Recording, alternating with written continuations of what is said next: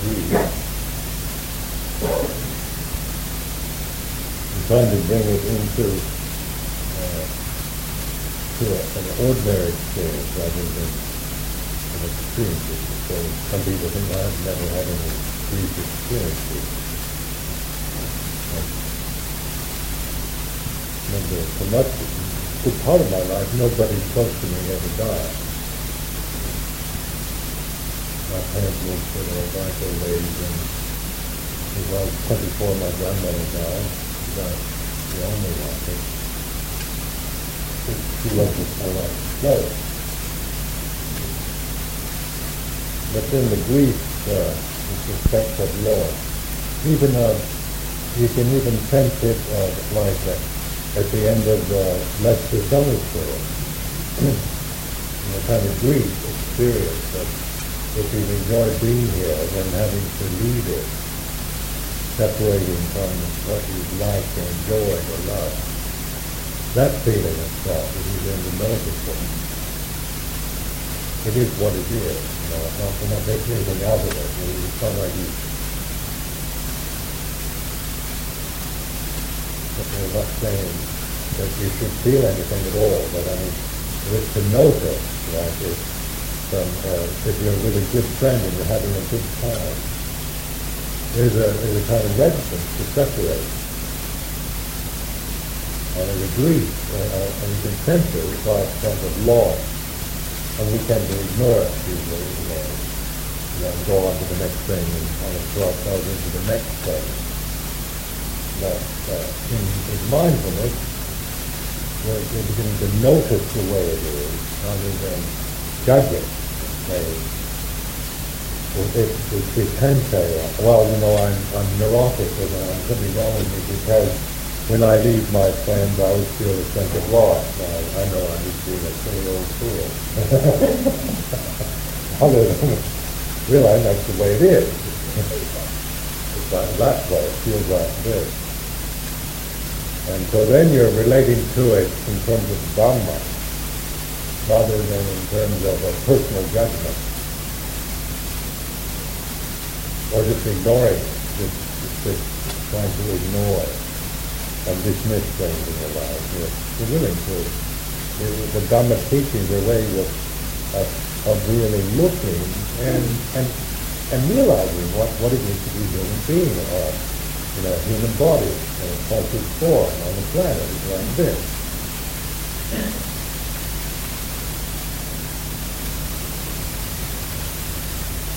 No matter if it's being right or wrong, it's this way.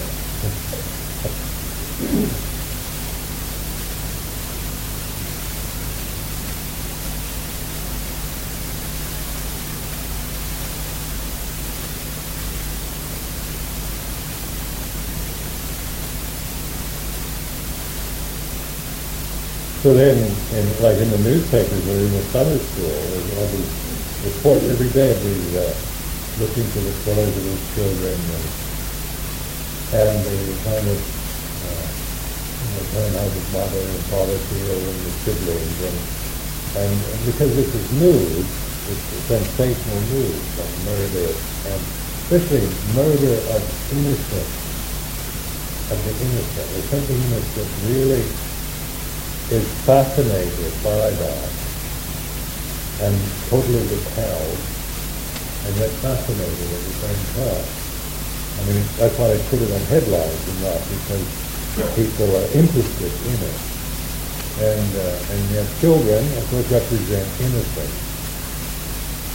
They like trusting, innocent uh, beings that, that we want, we generally want to protect and want to uh, help and then and, uh, and not put them in situations where they're experiencing uh, violence of any sort or coarseness or cruelty.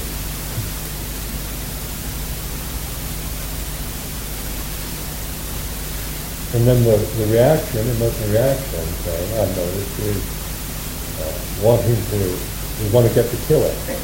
We want to punish the killer. And the killer then is usually like a man 30 years old, unemployed, uh, no scope. And we, we like the details with, you know, it's really shocking when the man who, you know, has been a kind of saintly, uh, sweet person, and then suddenly murders some innocent child. And that deal, when, when the man, when can see the man is a irresponsible beast, punish him. So these are, and this reflecting on the, not trying to say one shouldn't feel like it, but noticing that, that how one is feeling, learning to recognize, to admit what you're feeling, not to justify the feeling, but to, to be able to accept the feelings that even we, we may not want to feel. You know, idealistically, we might think, we should forgive everybody. Compassion for all, for the victim, the victimizers, is the ideal, the ideal, the beautiful ideal for us. And then emotionally, we might feel, well, if I ever get my hands on that loaf, I'm gonna. so, so this is uh, can we can notice that the desire for revenge is also uh, a form of suffering.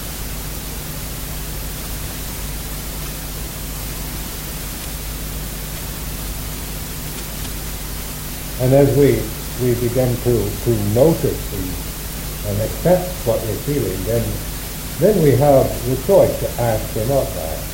Like it, we, we can resolve these, these emotional problems then, because uh, these emotions are impermanent and not self, what arises ceases. And as you're willing to trust in that kind of awareness, then you'll find yourself less and less inclined towards just indulging in it. I want to get even and punish that person, or feeling, I shouldn't be feeling like that. I'm horrible. I should be a really good Buddhist and be able to forgive and spread metta to that horrible man. When we, we, we go, if we, if we aren't aware of what we're feeling, we tend to react rather going for the indulgent side or the repressive, feeling guilty about that we're, we're, we shouldn't be feeling what we are. And something bad about it or inferior.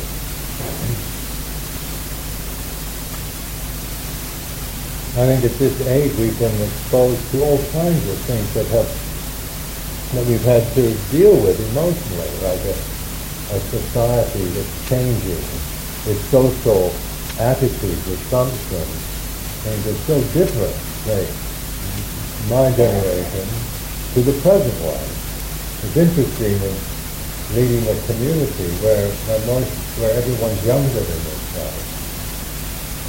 It's like a, there, there is hardly anyone my age in the Master community. Uh, Sister Upala died and I'm the oldest.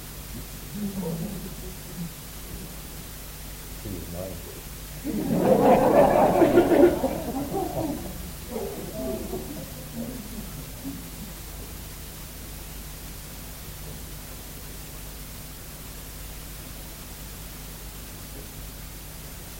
And the assumptions say of, of somebody born in the 30s, growing up in the 40s is uh, the, the I think it's this uh, say from the American perspective.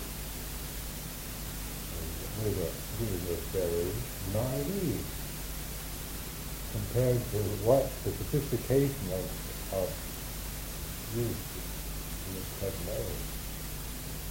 Like we, were, we never knew anything about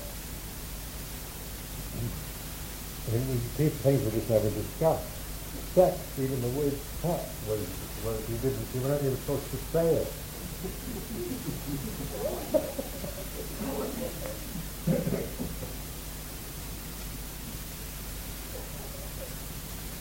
This is in America, West Coast America. You wouldn't believe it. because now all they ever say is sex, sex, sex. Maybe up a lost time.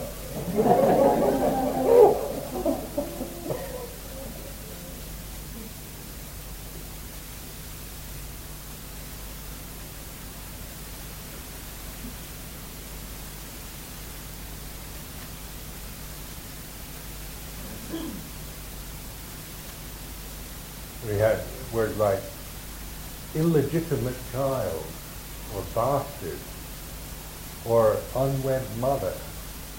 These are all bad things. And now it's politically incorrect to say them. Single parent and uh, and so I mean there's the conditioning say of of uh, just having to cope with the, with the change, with the assumptions and expectations.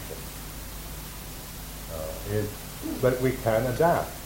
I mean, you can see conservative side wanting to go back to a very kind of set structure and assumptions and attitudes that were based on, on it seemed to give a, a kind of uh, security uh, and, and a direction that we oftentimes don't feel anymore. We don't know where we're at in this modern society. Like I remember in uh, uh, street gangs back, you know, of boys and that back in the 50s. I mean, they did have, there were kind of honor among thieves and things like. They wouldn't hit old ladies like this. You, you know, you might rob a bank, but you wouldn't hit an old lady. But now, uh, well, hitting old ladies is perfectly all right. it seems there doesn't seem to be any kind of code of uh, you know what is allowed and what anything's allowed, and it does throw us into uh, a state of, of anxiety because uh, at least when we have we know you know, there's a certain code of honor that even the mafia might follow with it the, the gangs, uh, when, when that, that's taken, like you can see this war in Bosnia is just anything goes. There's no rules. Rules of war, United Nations, uh, NATO, uh, just humane agreements, just being decent in, in, in, a, in a war, sense of honor in a war. There's absolutely none. Can't detect anything. Just uh, go for it, go at them, and do anything. Anything goes. And so we recognize that, that this, this, this throws us into, uh, into a sense of, of not being able to trust the external very much. But this also it means that we've never learned to internalize our own our sense of responsibility and honor, where maybe too much emphasis has been placed on, on ordering, controlling things externally, and through intimidation, through rewards and punishment, people somehow don't internalize that uh, integrity, personal integrity. So personal integrity also is, if it's, if it's taken on too personally, then it, it, it also has it, it takes us to sense of despair. Because we can never be as honorable or as, as, as you think, and, we, and then we oftentimes expect other people to be honorable. How many of us have felt incredibly disappointed, disillusioned because somebody else uh, fell off their pedestal. They weren't honorable. They were mean. They were they were dishonest when we, we had expected much more of them, and then we felt terribly distraught or disappointed or embittered by. But all these, these kind of feelings are can be seen as dhamma. That's like to, to really, uh, you know, the, the feeling of being of, of being disappointed or embittered or betrayed by somebody.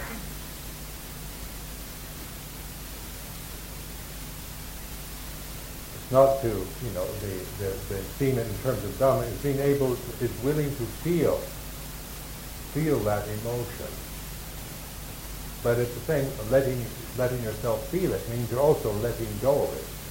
Because as soon as you're able to accept something, then you're, it, it, sounds paradoxical, but when you can accept something, you, you're letting go of it, and it will, it will disintegrate, disperse.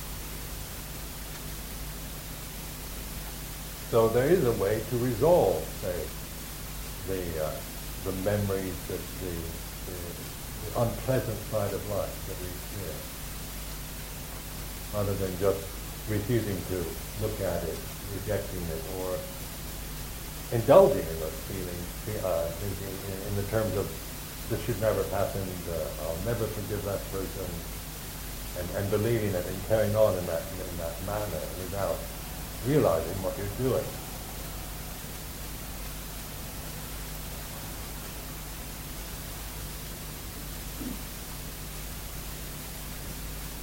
With death, it's uh, death is the, the perception of death is a very it means the end. You know, it's the finality for us.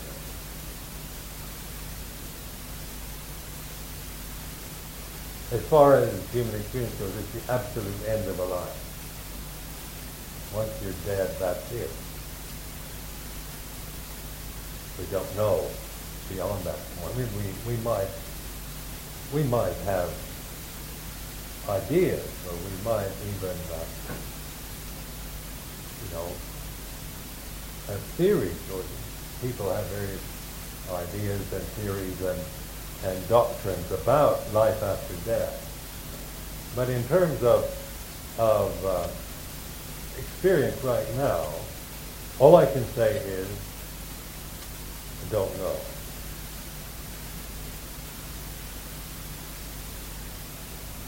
What happens when I die, or you die? So this is knowing. It's, a, it's, it's knowing something in the, in the moment when, when the subject of what happens when, when you die, Buddha would remain silent.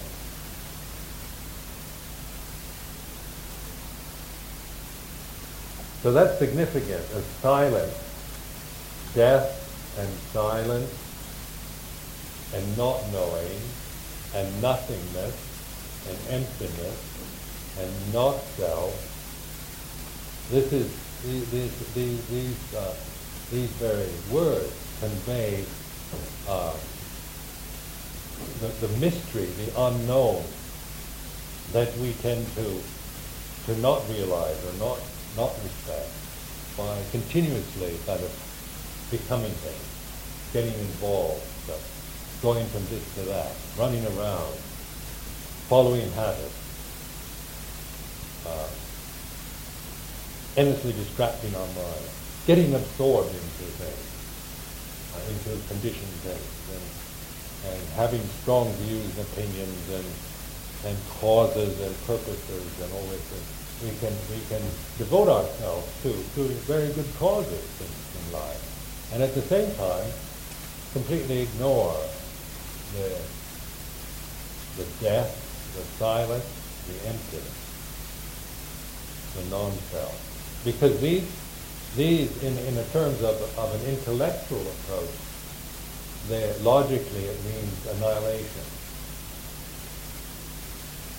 You know, when you're thinking, it's either you, you, you think of death as, as the absolute end, emptiness as a void, a blank void, nothingness as, as something that, that is worthless. Nothingness is like being stripped of everything, there's nothing. It seems to always have this negative, pejorative quality. There's nothing. Or God doesn't exist. God is dead. Remember back in the 60s, God is dead.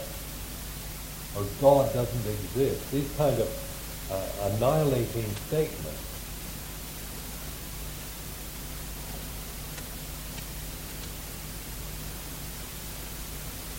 So in terms of, of the of the rational mind, then we we, uh, we, we find that if we're just trying to figure it out in terms of logic, of logic, then we go between extremes of uh, eternalism and annihilationism.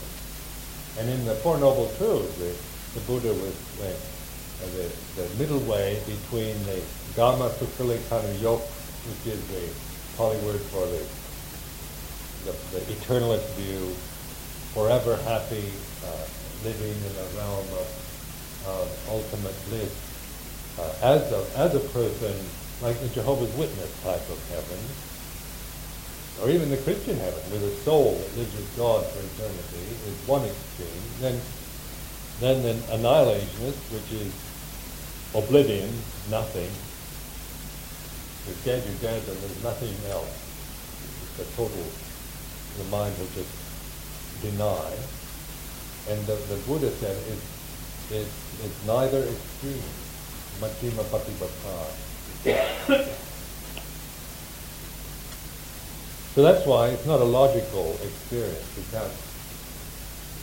That's why when you think about nirvana, to many people means heaven. It? I mean, the common common use of the word by people who aren't even Buddhists, they use it as a as like a heavenly realm.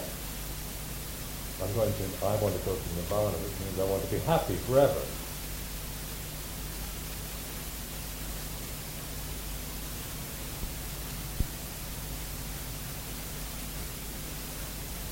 They got a perfume named Samsara. No. any time Nirvana to come out. Some kind of incredibly fragrant, marvelous perfume.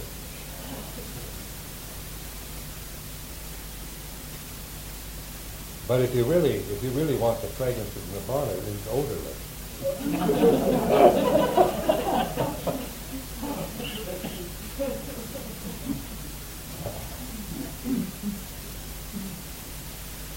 But that's how the, the logical mind works. It, it can only, like eternal happiness seems like a, a, a very desirable state. Eternal misery is, is the most undesirable thing in this world. So in terms of desire uh, and, and, and conditionality, then eternal happiness and eternal misery are the, are the two extremes. Then Majjhima Patipada is that is that just kind of some kind of mediocre compromise? Just settling for mediocrity, kind of grayness of your life? Or is it, is it Majjhima Patipada transcending?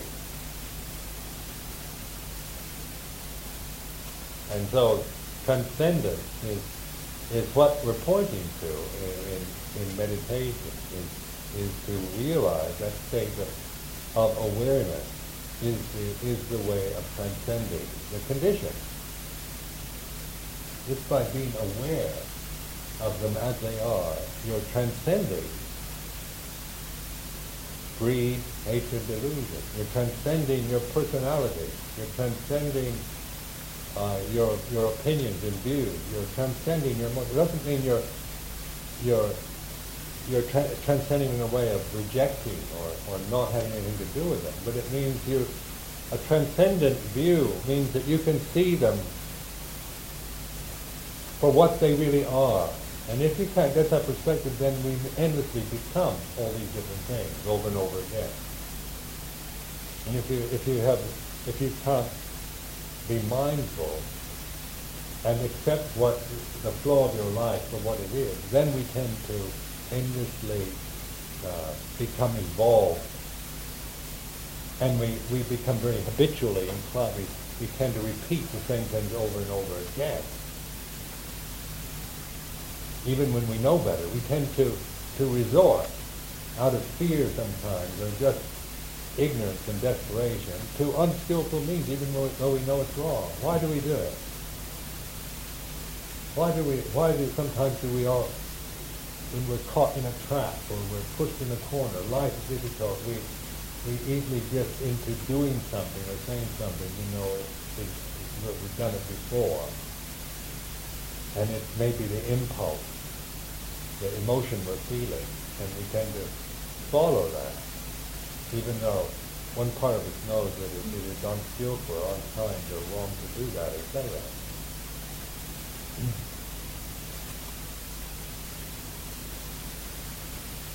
And this is why, I say, on the battlefield, when, when your life is in danger, you don't have time to be grand and generous and all forgiving. Now, unless you've really developed this mind, unless you've, you know, evolved and really developed this transcendent awareness, if you're just caught in the in the habit in the emotional habit, then you you often resort to survival of the fittest law of the jungle. Kill the weak one. You know, get get what you can for yourself. Save yourself, even at the expense of everyone else. Is is it uh, an, an emotion that that thing none of us have ever had?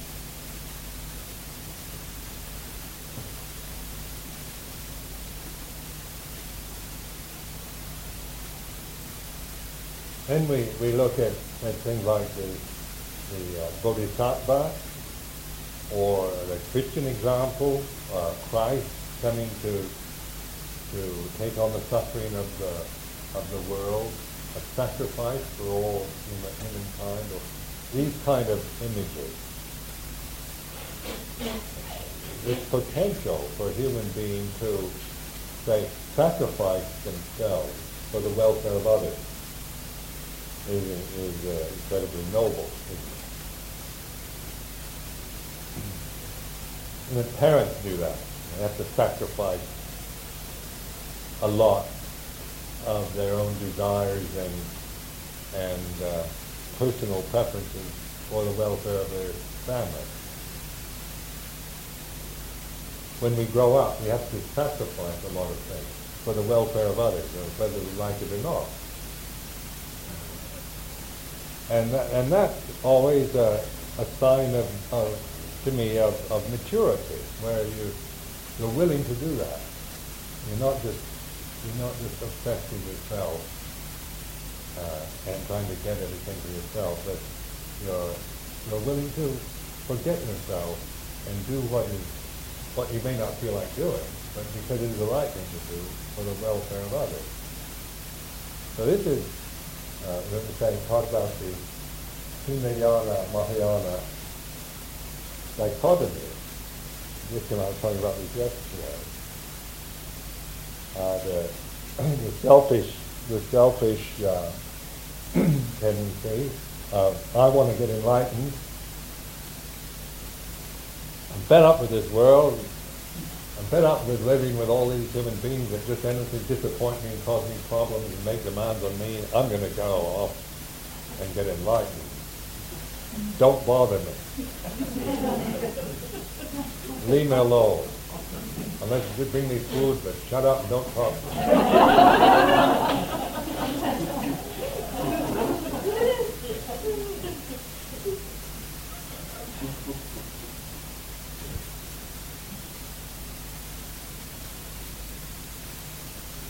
And then the, then the idealism of the Bodhisattva is, uh, I, I will uh, use my life for the welfare of all sentient beings. Before I take this final nibbana, I will, the, the last, latest breath must be enlightened.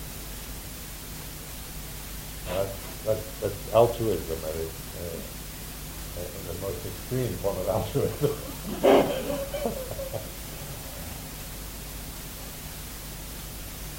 but that is a reflection, isn't it, on, on it also reflects the, the selfish tendency. But notice in this, we're, uh, we're, we're looking at selfishness and at idealism too in, in Vipassana practice. We're not trying to become this kind of ideal bodhisattva uh, through, through just uh, through just thinking and, and, and conceiving a bodhisattva in, in, in the highest, most superlative way. Because then it, it then we and, and but we don't know ourselves at all. All we can do is is see that we're so far removed from that ideal. you know, in, in the nitty gritty of life, when uh, you know you want to to save all sentient beings, but you you feel angry with the with the person who's uh, who uh, just pushed their way ahead of you in the in the queue. You want to murder them. well, you know, you, maybe you might you might feel, you know, may all the billion Chinese in China that aren't threatening me at all at this moment, may they be well and happy. uh, but the little old lady that just swooped in in front of you in the queue, or and so we might feel very, uh, you know, like like oh, you know, I'm, you know, I felt this desire to hit her, and I just, and I shouldn't. Know, I'm I'm trying to be a bodhisattva, and I, and I go, I'm mean-hearted. I'm a terrible man.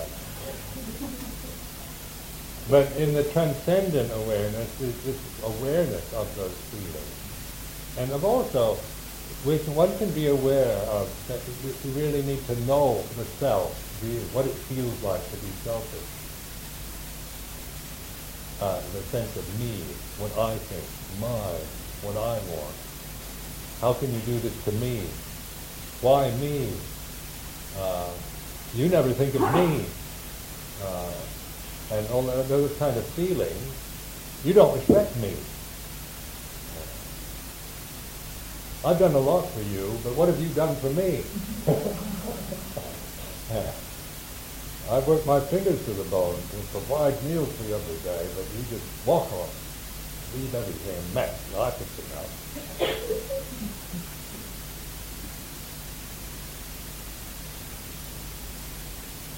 Or the me that, that, that is that feels guilty all the time because you do have mean thoughts, like wanting to to hit the person that, that rushed in ahead of you in the queue.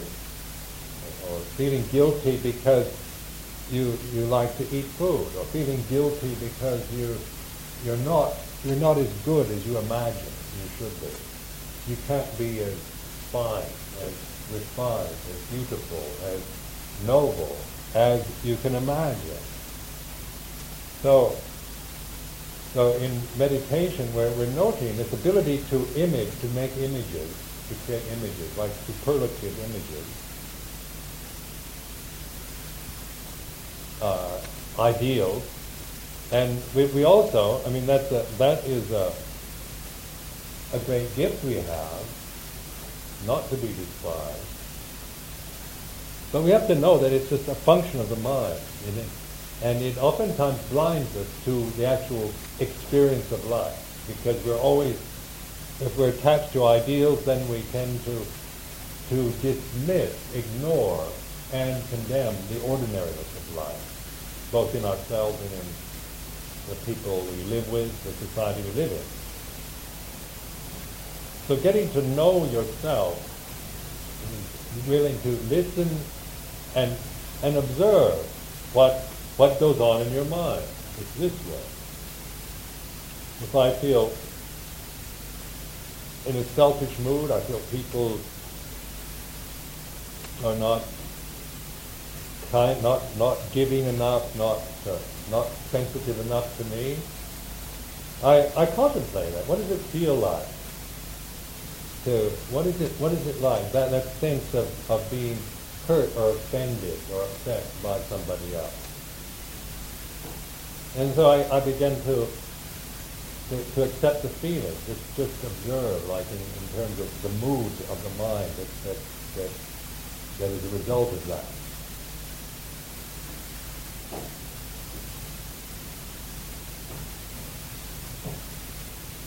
So in, in terms of jittana pasana satipatthana, the, the, uh, to notice the, the feeling, say, of of, of being offended is like this. And to, and then being able to, to sustain, accept that feeling, till it, and it will, it will cease. And, to, and then again I, I reiterate the need to, the, the, the importance of noting the cessation or the absence of that feeling.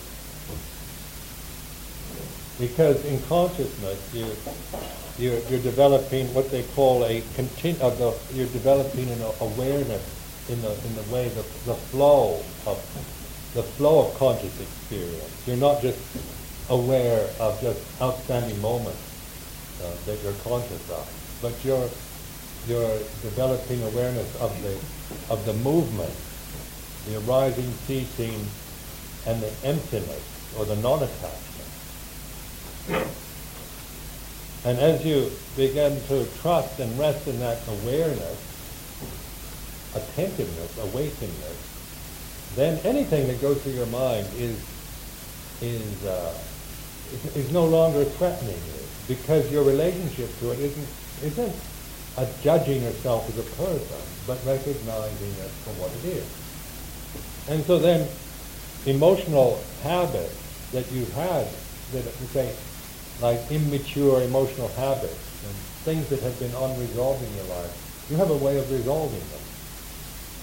You have a way of letting them go, not of getting rid of, but actually letting them be fully conscious. And by doing that, it's like consciousness is the gate. You can you can they, you can let them go. They cease. They go away from you. You're not you're not connecting to the anymore. You're not making karma with those conditions. So like say with anger, you feel angry, you accept this feeling of anger, you're willing to bear the the mood and the feeling of this anger, this anger, angry mood. And by willing to accept it and, and, and, and, and uh, let it be what it is, it ceases, you've not made any karma with that mood, with that anger. You do make karma with it when you think, oh, I'm angry and I shouldn't be, and and, and get caught up in in uh, in feeling guilty, and then you're making karma. So you'll you keep repeating the same thing over and over again until you trust. And this is so even the most uh, frightening or horrible things that might come into consciousness you begin to see as uh, as purification. When you, when you relate to them as Dhamma, then then you're letting go, and you're, it's a it's a purification that's taking place. And we all have to, you, you know, like in all these, uh, they say the, the past karma, a resultant karma from past lives or from this life. When it ripens, then it then it arises. So what arises ceases. So it's vipaka karma. I can say in just my own experience of being a monk for 30 years, I mean, one, you know, even after 30 years of meditation, you still experience vipaka karma, which sometimes is, you know, when the conditions are there, then you feel you have, some kind of emotion will arise that you may not have felt for years. Or you might have even assumed you were beyond that. Like uh, uh, when you think, I'm, you know, I no longer feel anger. I'm beyond uh, anger now. Be careful. That'll probably be a a real test for that.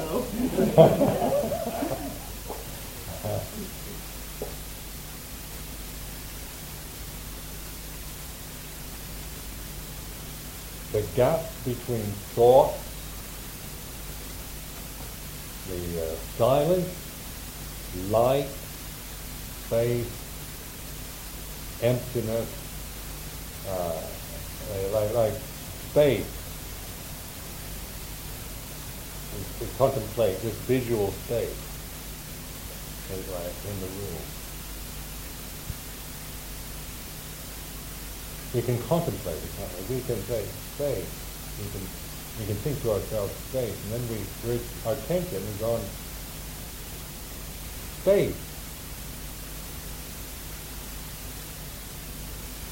And, and I'm not really, when, when I, my attention, when I'm paying attention to space, and you're still here and I can see you, but I'm not, I'm not you're not I'm not thinking about you or the things in the room as such. My attention is not on the people or the things, but on space. But space contains everything. So it's like reflecting on the space contains everything. We can all be here. And the space is not, uh, you know, is, can contain us all. Space contains this house. Not the space in the room, but the room is in the space.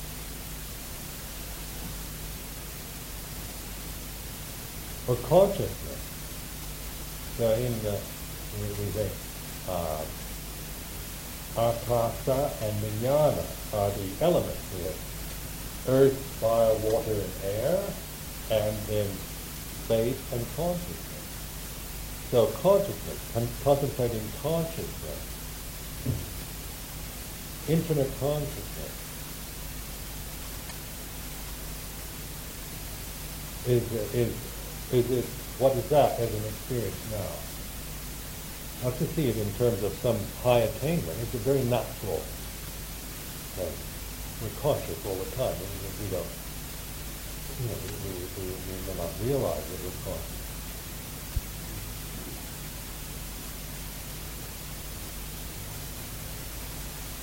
But contemplating, reflecting is is listening, is opening to this, this experience of consciousness and space. Silence, I use the word silence, or stillness, light. Some people experience it in terms of light. Some people are more aware of it as silence. Like for me, I'm aware of silence. It's a very strong experience for me, silence. One of the nuns that I'm about to experience is it all as life, emptiness.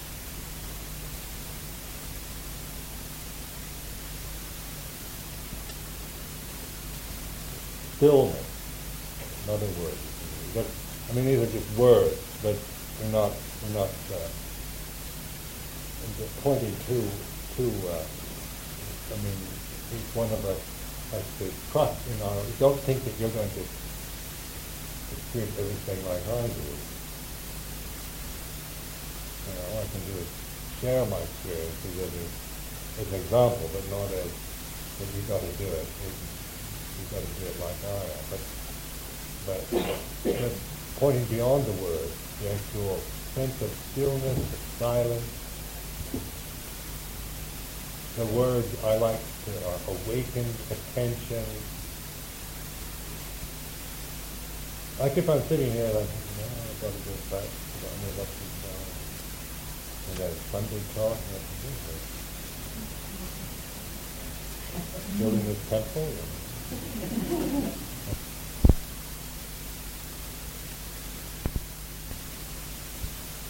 the plan, thought, worry, problem. Then as I'm aware, mindful as I awaken, you know, and you think I'm awake. If I sat here worrying about, and you would you would think I'm awake, but I'm really not. If I'm caught up in, in just the momentum of habits, I'm not really an awakened person. I'm I'm carried away by by all kinds of things. I'm lost in the momentum of habit. I'm a dead I'm like a dead being. I'm not really alive until I wait, I put pay attention. So you can see so many dead people in a society, even though they walk around, they talk. But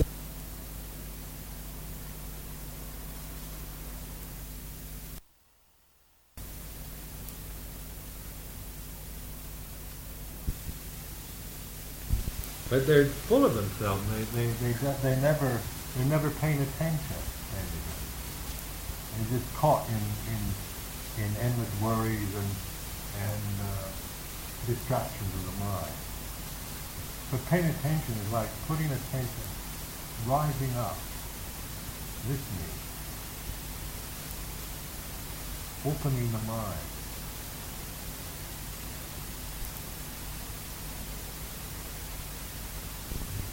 The stillness, the silence, the light, the space, consciousness. It's like a mirror. It reflects, then it reflects the conditions you have a perspective on, the arising and ceasing of, of conditions. So I noticed just contemplating, say, what goes through the mind, say, in, in say, emotional habits.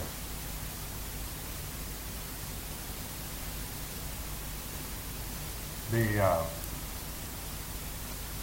say, if my, my emotional habits would be to, if there's a problem, and, and I, and I'm, and I supposed to solve this problem. You know, like in the community, you know, people expecting me to solve this problem. Uh, emotionally, I feel I, I, my emotional reaction to this expectation, idea of having of me having to solve a problem and be responsible, I start feeling resentful and and I want to kind of uh, evade the issue. That's my emotional habit.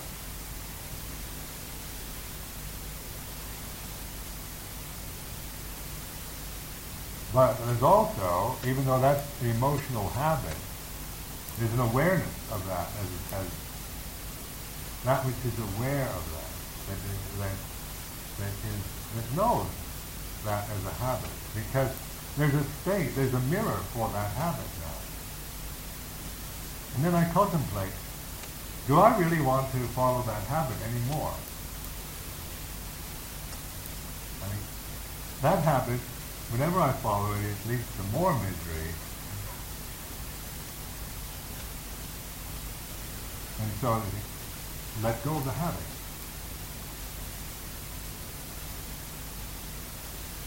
And just by, by willing to, by recognizing this, this, this feeling that, oh, I have to do this and what they can solve this problem and I'm, I'm so tired of all, I'm fed up having to deal with these petty little things.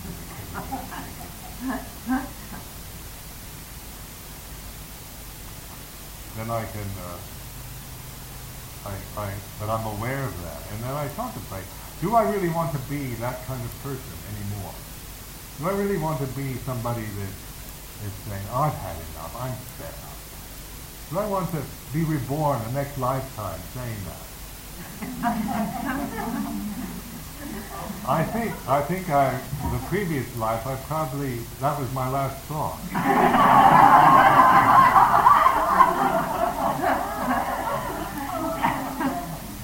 because I remember as a child feeling, oh, not this again.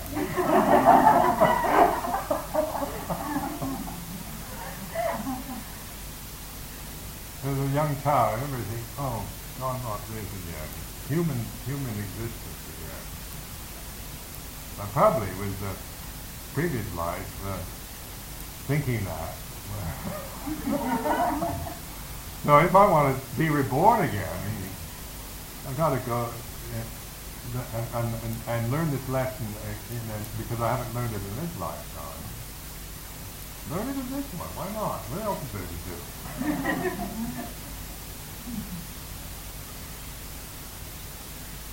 now, I'm not going to follow that that feeling. And then if by just not being averse to the feeling, you're not you're not you're not condemning the feeling because it's not seen in a personal way. You're recognizing, you're accepting it, and ceases. And then you begin to really trust in the path, the way of the Eightfold Path. It becomes very clear for you how to practice with, with your mind, with the things that, with your with your life the experience of your life, the way you are, and what happens, whatever happens.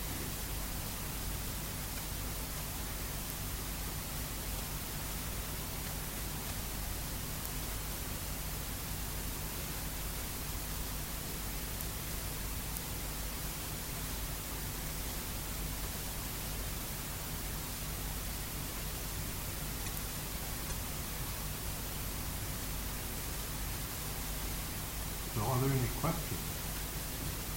Anything you want to discuss? In terms of, to reiterate just a little bit on death as a, you know, just the, the word itself and the power it has to notice. Master Hsuan Hua is dead. Different than Master Hsuan Hua is in a coma.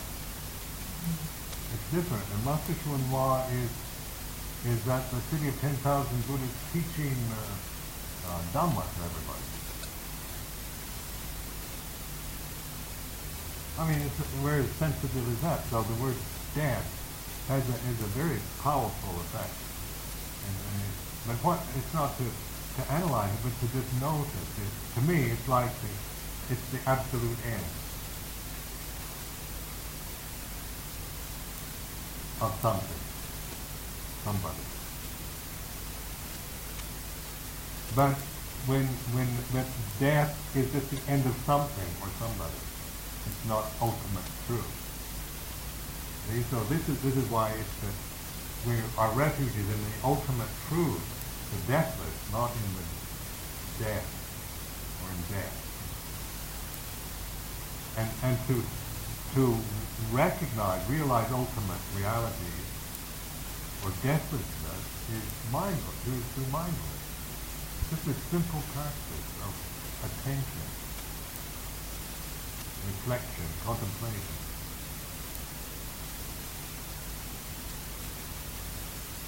So when I can see Ajahn Sumedho arising and ceasing, there's an awareness. When, when, when there's awareness, then I, if I'm heedless, then I then I I, I become Sumedho according to Sumedho, Ajahn Sumedho, you're a great teacher. Sumedho, you're a hopeless case. And and I'm and I'm becoming Sumedho that is a, a Sumedho that's being born and dying all the time, rising, ceasing. Even though I might think I'm Sumedho all the time. When I'm asleep, I'm Ajahn Sumedho. When I'm heedless, I'm Ajahn. When I'm enlightened, I'll be Ajahn Sumedho. And my soul, I'll go to heaven and be Ajahn Sumedho is God. I'm getting complicated. Cross-cultural.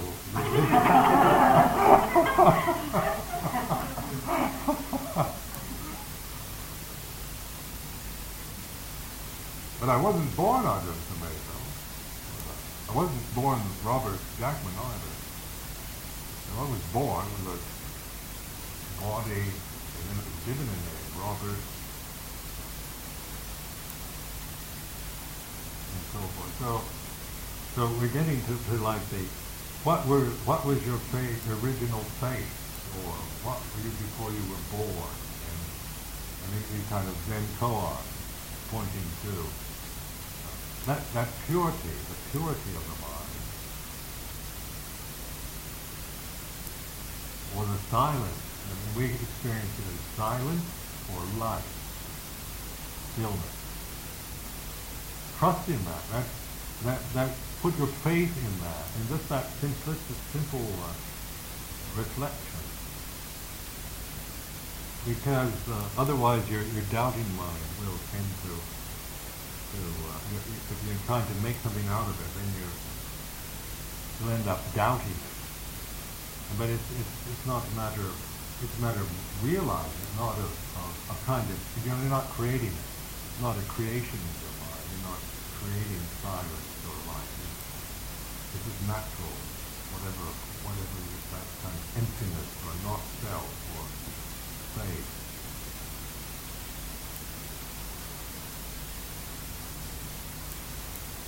And then this sense of, of like the, the uh, um, Venerable monk last evening talking about the Pure Land uh, tradition. The simplicity of that teaching, where, where all complexities are kind of relinquished into just this, this re- repetition of the mantra Amitabha. And eventually that takes you to silence. You can only say that so much, and then you're thinking mind stops. If you're paying attention.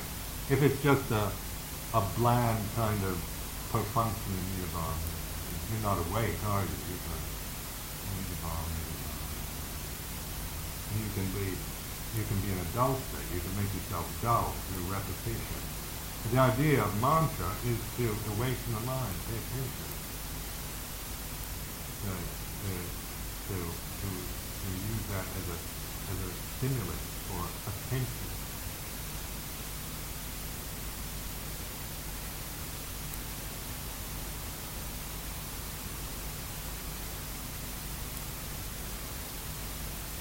I was telling somebody this morning at breakfast, I said before, uh, and now I think I can practice Pure Land Buddhism with a, ha- in a very happy way.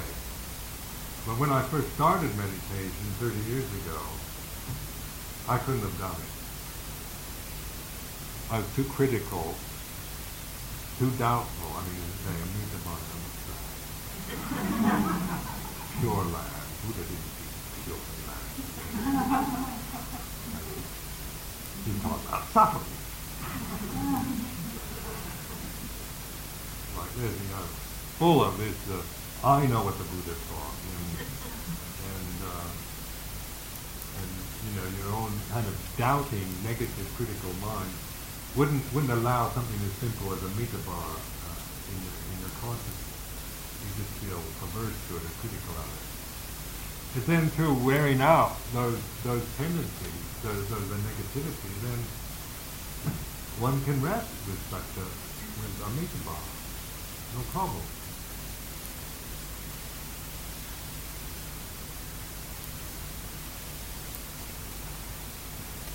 Because all those things are pointing at the, at this realization of this empty, silent, light,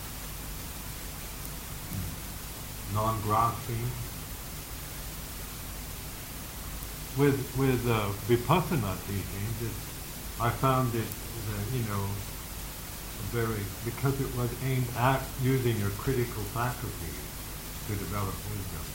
So, so like investigating, it was something that I had to do. I couldn't. I didn't have the faith and the simplicity to practice the pure land. So I had. I needed. Uh, I needed to to examine and to doubt to contemplate things. But if you take like just the impermanence, the anicca, dukkha, anatta, three characteristics, uh, three characteristics of existence, and apply that to all conditioned phenomena, you begin to see, you begin to realize that the conditioning of the, all the conditioned phenomena as you're no longer uh, in, empowering phenomena with, with yourself, with your interests, with your prejudices, with your with your biases, attitudes, and so forth. You're, you're seeing things in terms of the suchness of them. They are what they are, but they're all that arises features and is not self. And eventually that takes you to this emptiness, because you lose your your fascination for the condition. You no longer you no longer think of them as, as, as being as like you used to.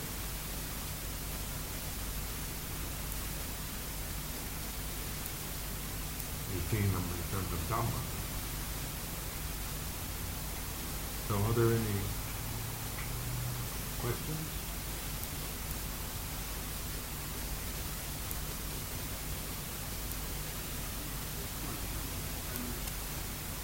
when say the release into the sun,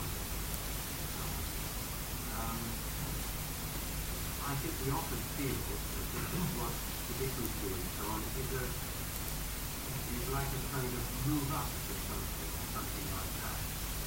But um, but would you say it was was more of a sort of becoming oneself? It's rather than if you do it a very strong idea of thinking becoming sort of thinking of God, but something of something of your thinking. What is you're uh, yeah, you're relaxing. You're learning to be. uh, they're learning to live in a in a in a sensitive and skillful way within the limits that we have in, in our karma. You know, I can only be this. I mean, I only be within this form and the kind of character, personality, or whatever. These are. It doesn't mean I kind of.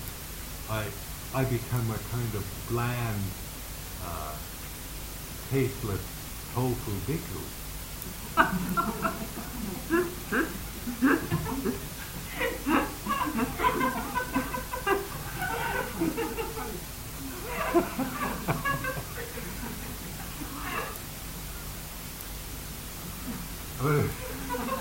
And if that's my personality, then that that would be okay too. Not, I'm trying to be a kind of charismatic charmer either. But but whatever whatever you know, that's not the point. Is that, that you find among the bhikkhus and the nuns, you know that that they they still uh, some are good teachers, some can't teach very well, some are good at uh, making their robes, and others are not very good with their hands and and and it does seem that you know it's, it's not that we all become ex- exactly the same in terms of how our outward appearance or expression, but we we do are we're more and more able to use our our abilities for the welfare of others. You know, in teaching or or in not teaching, or in uh, I mean, it, it, it's interesting to see how the Western mind uh, conceives bhikkhus or, or, or uh, monks and nuns, because we, we are so conditioned to be competitive that they suffer a lot from thinking, well, I can't give as good a talk as so-and-so. Or people, they don't like my teachings as much as they like somebody else's. Well, this kind of stuff, you know. And I don't think I can be a bhikkhu because I can't chant. I'm tone deaf. well, they I mean, they come up with these kind of things, you know, chanting and and uh, or I don't have, you know, they, they see themselves in, in terms of, of a personality. That, they, that's not the point. Whether you can chant or not chant or give a decent talk or you have no ability to teach anyone or or, or give good dharma talks or, or it doesn't matter. That's not, it's the realization we're, we're pointing to, not the, not the external. And, and then the externals are more or less just, you know, what, what, what we can offer uh, through, the, through our karmic uh, inheritance.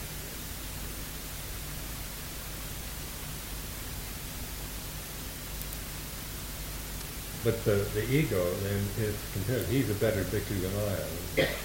They like him better than they like me and all that kind of thing. it's, uh, but then in the monastic life you can, you can, uh, you, you, you begin to be aware of those kind of thoughts. You're not encouraged to believe any of that stuff. And some bhikkhus are, are like tasteless tofu. They have, eh, don't seem, not much seems to be going on in them. Doesn't mean they don't have any insight.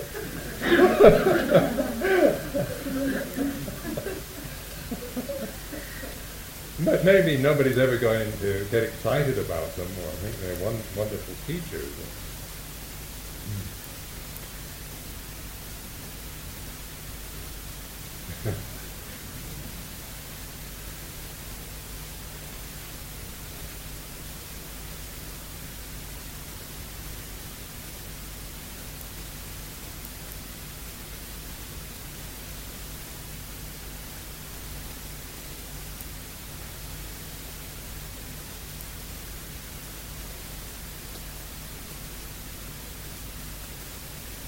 Then they, they like the Mahayana, you know, we were, I talking about Mahayana as a, because it is a, you find this, when you, when you break out of the, the illusion of self, self-concern and obsession with yourself, then what is, what is there to do with your life but to serve others?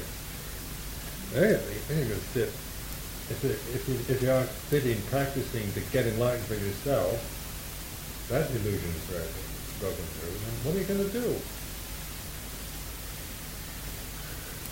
You can't just sit the rest of your life. Unless you're put in solitary confinement. So you might as well help others.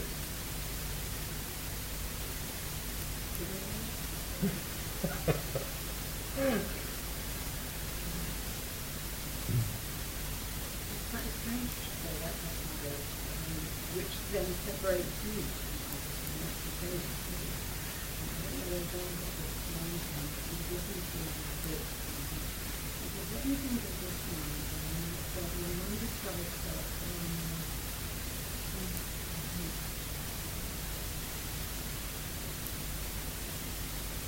Right, it's, it's a, a convention. Because you, you, when you start thinking, I, I must help others, then the, then the starts coming into it. I'm going to help you. But then the- as a, as a, uh, but as, the- as you trust in the silence of the mind, then it's like a mutual thing going on. It's not like thinking in terms of helping others from a self-centered viewpoint, but more, it's just a natural way of relating. Not, like, I'm on a mission. But in, in terms of experience, you're, you're trusting in the, in the flow of your life, that the people that you meet and the opportunities that come to you, uh, to,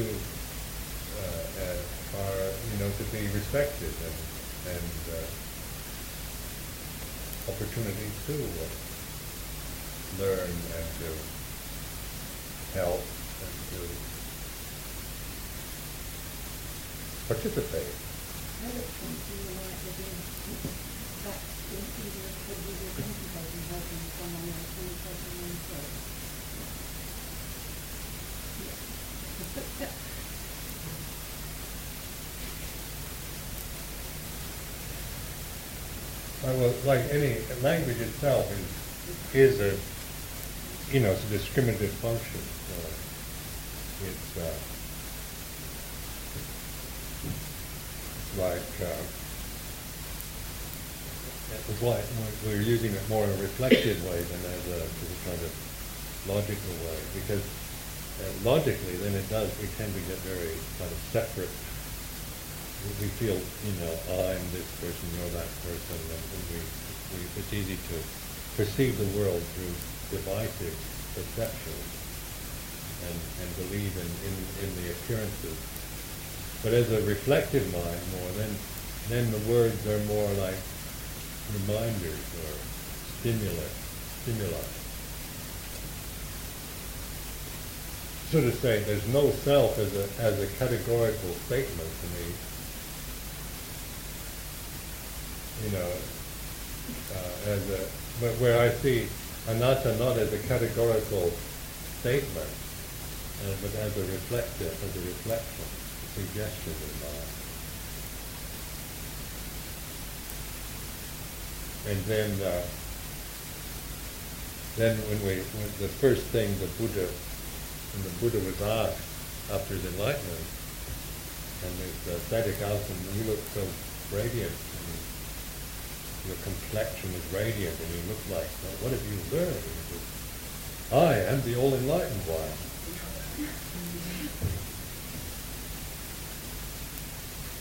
And I think uh, that could either be a gross overestimation, or it could be most profound teaching. Or you think like, like uh, years ago I was invited to a college in Hayward Heath to give a talk on Buddhism, and I didn't realize it was a born again Christian group that had invited me. and, and they, after they, after the talk, they, they said, "How would you explain I am the way, the truth, and the life, as a Buddhist. Christian Jesus saying, I am the way, the truth, and the life. And immediately the intuitive mind says, that's mindfulness. You know, because you can, like the I am then is, is not coming from the ego. But for all of us, this, this is the way, the truth, life. It's through, through learning, through watching this, I am.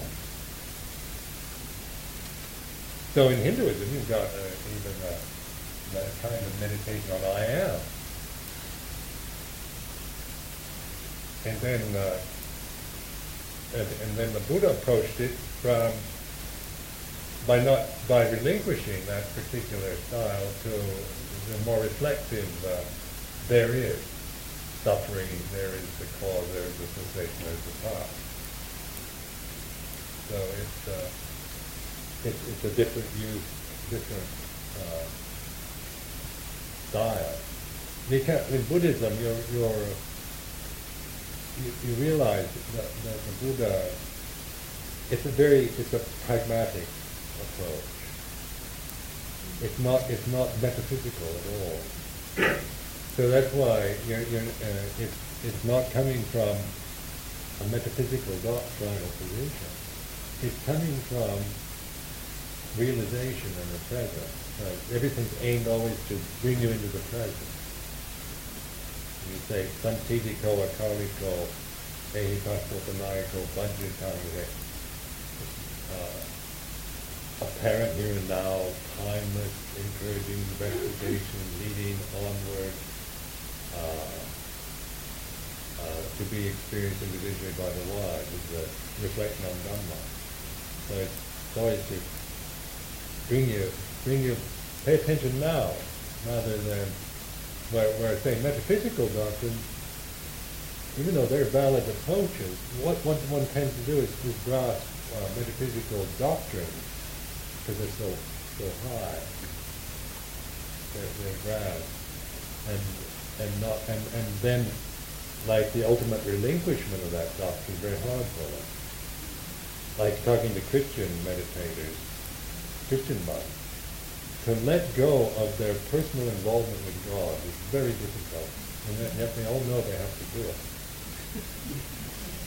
but there's so much emotional investment uh, on the level of a personal relationship with God.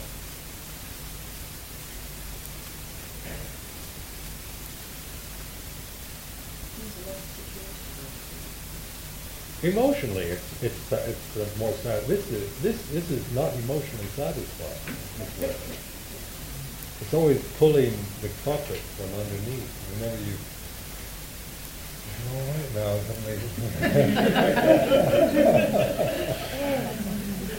you know how many times I've longed to believe in God. And my my Father there help me down through this misery.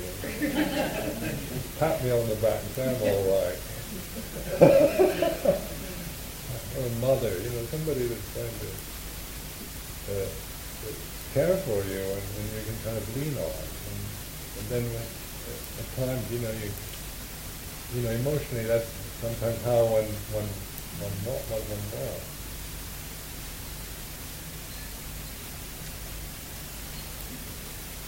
But eventually, that that doesn't isn't attractive anymore. The more you see it, that emotional dependence is, is no longer. Uh, you, you see the, the dukkha of it also, and then you can relinquish it. It's not a matter of just saying I shouldn't be that way and trying not to, but it's, it's through investigating it. You know, you can see the, the dukkha of being emotionally dependent on even on God or on some ideal or somebody else.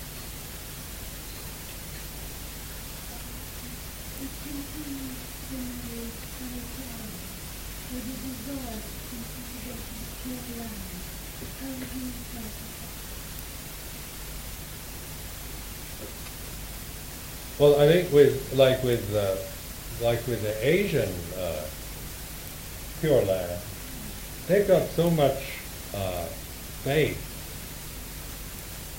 in that in in in that kind of teaching. It's like a, it's very integrated into a cultural conditioning process. That's why it's not easy for us to do that because it's not culturally we're not attuned to it. We don't. We, we, we see Amitabha in an abstract, defined way, but we don't feel it. You know, an emotional connection to it usually. Where they do.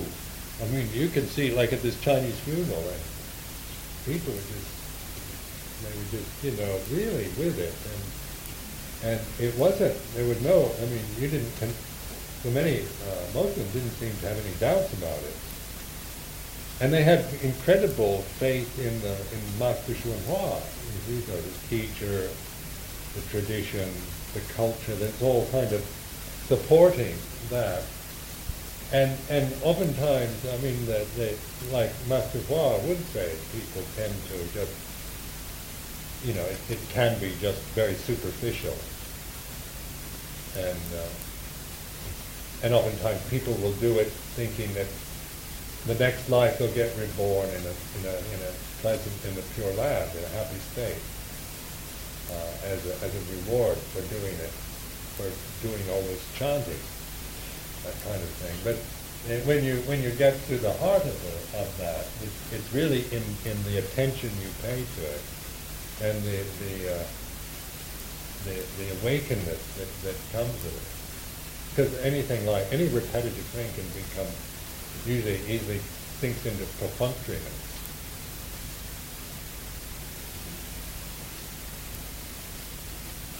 Or in, in meditation, in, in Zen or Vipassana, it's so easy to just, you know, just not, not to think of just going to kind of dull state. We're going to have a meditation for an hour and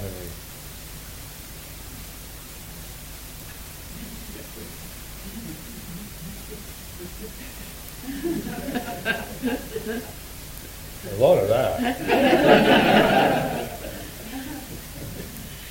but to, to really arouse that energy from within, you know, and pay attention, sustain, listening, learning to, to sustain attentiveness. Just not, not in a big way even, but like, you think I have to do it for an hour, you always fail at it, but say, be humble and learn just for, for two counts. It's better than not bothering. Or, you know, so that you're, you're, you're learning to get the feeling for it, get what, it, what it's really like to pay attention, just attentiveness, listening. Like I listened to the sound, of, I started just listening to it for count of five.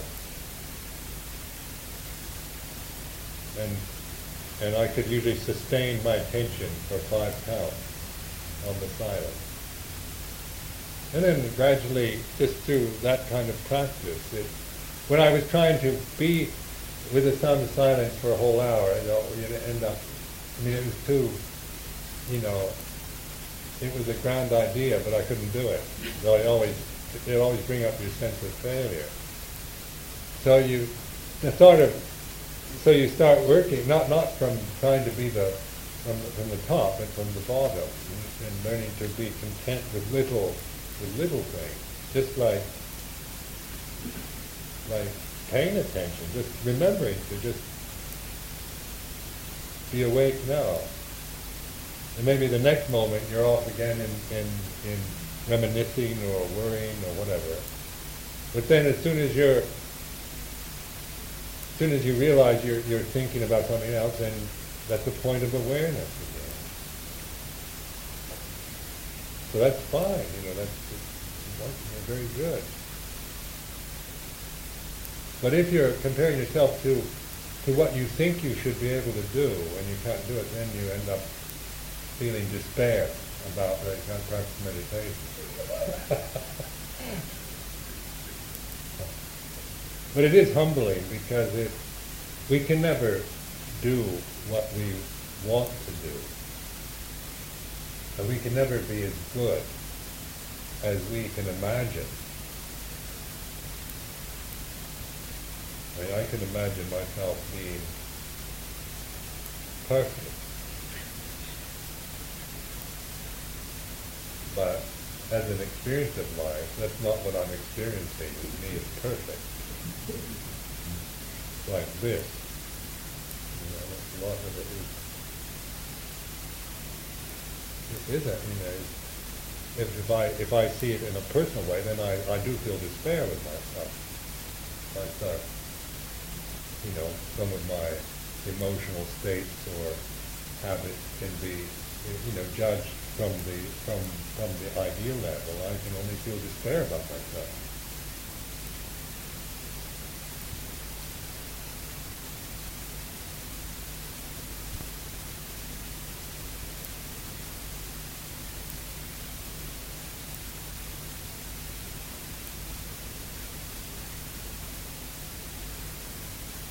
Certainly, talking to Christian people with prayer is very different from meditation. Christians who do prayer. So it seems to me they are self-thinking, very poor things. They can save other people to recover. It's rather like uh, asking the personal prayer because they will do that doesn't seem to be very, very few people who are village in town. Really, they actually feel safe in prayer. Oh, prayer. There's so many. There's different kinds, and there's the beseeching kind. But the ultimate prayer is the silence, like in mystical prayer, Christian mysticism. It's in the silence, the non-verbal, non-reflecting. So it, and then, and, and we were, I was in Italy uh, last month. I went to visit our monastery in Italy, and there's a, a man there in uh, Latina who's, he's an American, but he's uh, Italian descent, and he married an Italian lady, and and he's uh, both interested in Buddhism, but his wife is a Catholic. So anyway, they've joined. There's a group in Latina who who they, they kind of meet. They're Christians, and and John and his wife attend this group meditation group, and so uh, the priest it comes from Rome. He he was there while I was there. They brought him to meet me, and we had a discussion. This young priest, Roman Catholic priest, and uh, he was, and and so John was saying, uh, why is it that uh, in in Christianity, you know, they they don't teach the mystical side at all to people because, like most Roman Catholics, they've never even heard of it uh, they get a lot of moral guidance, but but no kind of mystical uh, teaching because you talk to most Roman Catholics, they don't know anything about that. And uh, and then the, the priest said, well, if they have stressed mor- morality like this, there as a, is a, what is appropriate to the masses of people. You know, that's why they're so concerned all the time with, with uh, with the moral causes of the world. Uh, and, and so Roman Catholics, they uh, have a strong guilt complex usually, and, and they, uh, but they don't, when talking about kind of mystical union, or the ultimate prayer of silence, they, they, they wouldn't understand that at all. But but when you get, but he said in the monasteries, like it, yeah, I've been to many Roman Catholic monasteries where they do understand that they practice. So then there's a, there's no, you know, there's a, a kind of bond there between us, between the Catholic monks that practice and ourselves, because we're really, even though we might explain it in, in our own conventional language, we're, what we're, we're doing is very much the same thing. It's not, not, not that much different in terms of the actual experience. In terms of the convention, it might look very different. you know, the way we describe the symbols that we have. But he said they, they'd not, the Catholic Church has never really taught that, the, the mystic, the mystical side, the meditative side. And so prayer does tend to be seen very much as God give me this, God save me from that, God please don't let my mother die, God please help me, don't let me suffer, that kind of beseeching kind of thing. And that's that's very much like when I was a child, that you know, you prayed to God to pass your examinations in school and right? I mean it was psychologically kind of helpful in many ways to to have, you know, to think that somebody's up there who cares about you and might help you out. Uh, and, and, you know, at a certain age, that that is uh, maybe an appropriate symbol, appropriate style. But like Santa Claus, you finally re- realize there isn't a Santa Claus.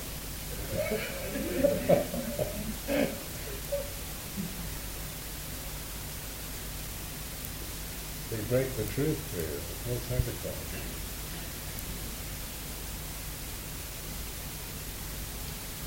One little girl came back from school and told her parents, yes, there is. Mary told me there was, you better bring me something. And then you can check it. She felt it was smart enough for me.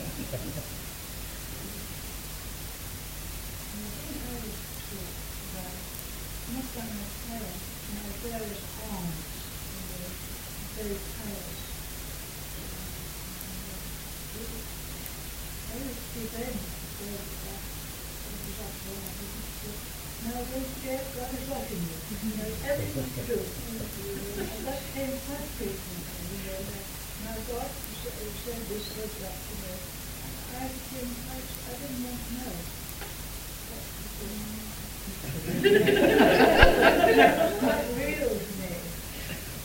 over. We have that we? Have that sort of um, effectiveness that's kind of says, uh, behave private, exactly as we do in public. And that's the same, isn't it? Here in the family. To Totally under respect and over community. Totally.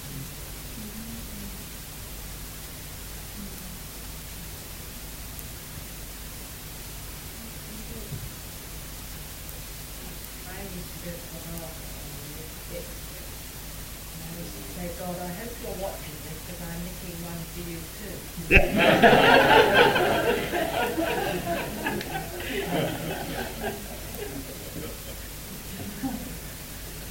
Did you ever eat it? I had to eat it for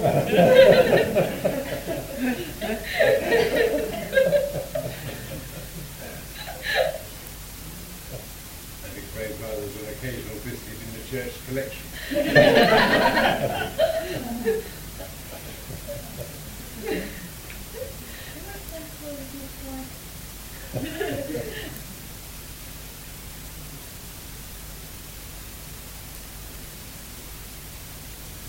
What about uh, this afternoon as a, some kind of memorial for Miriam?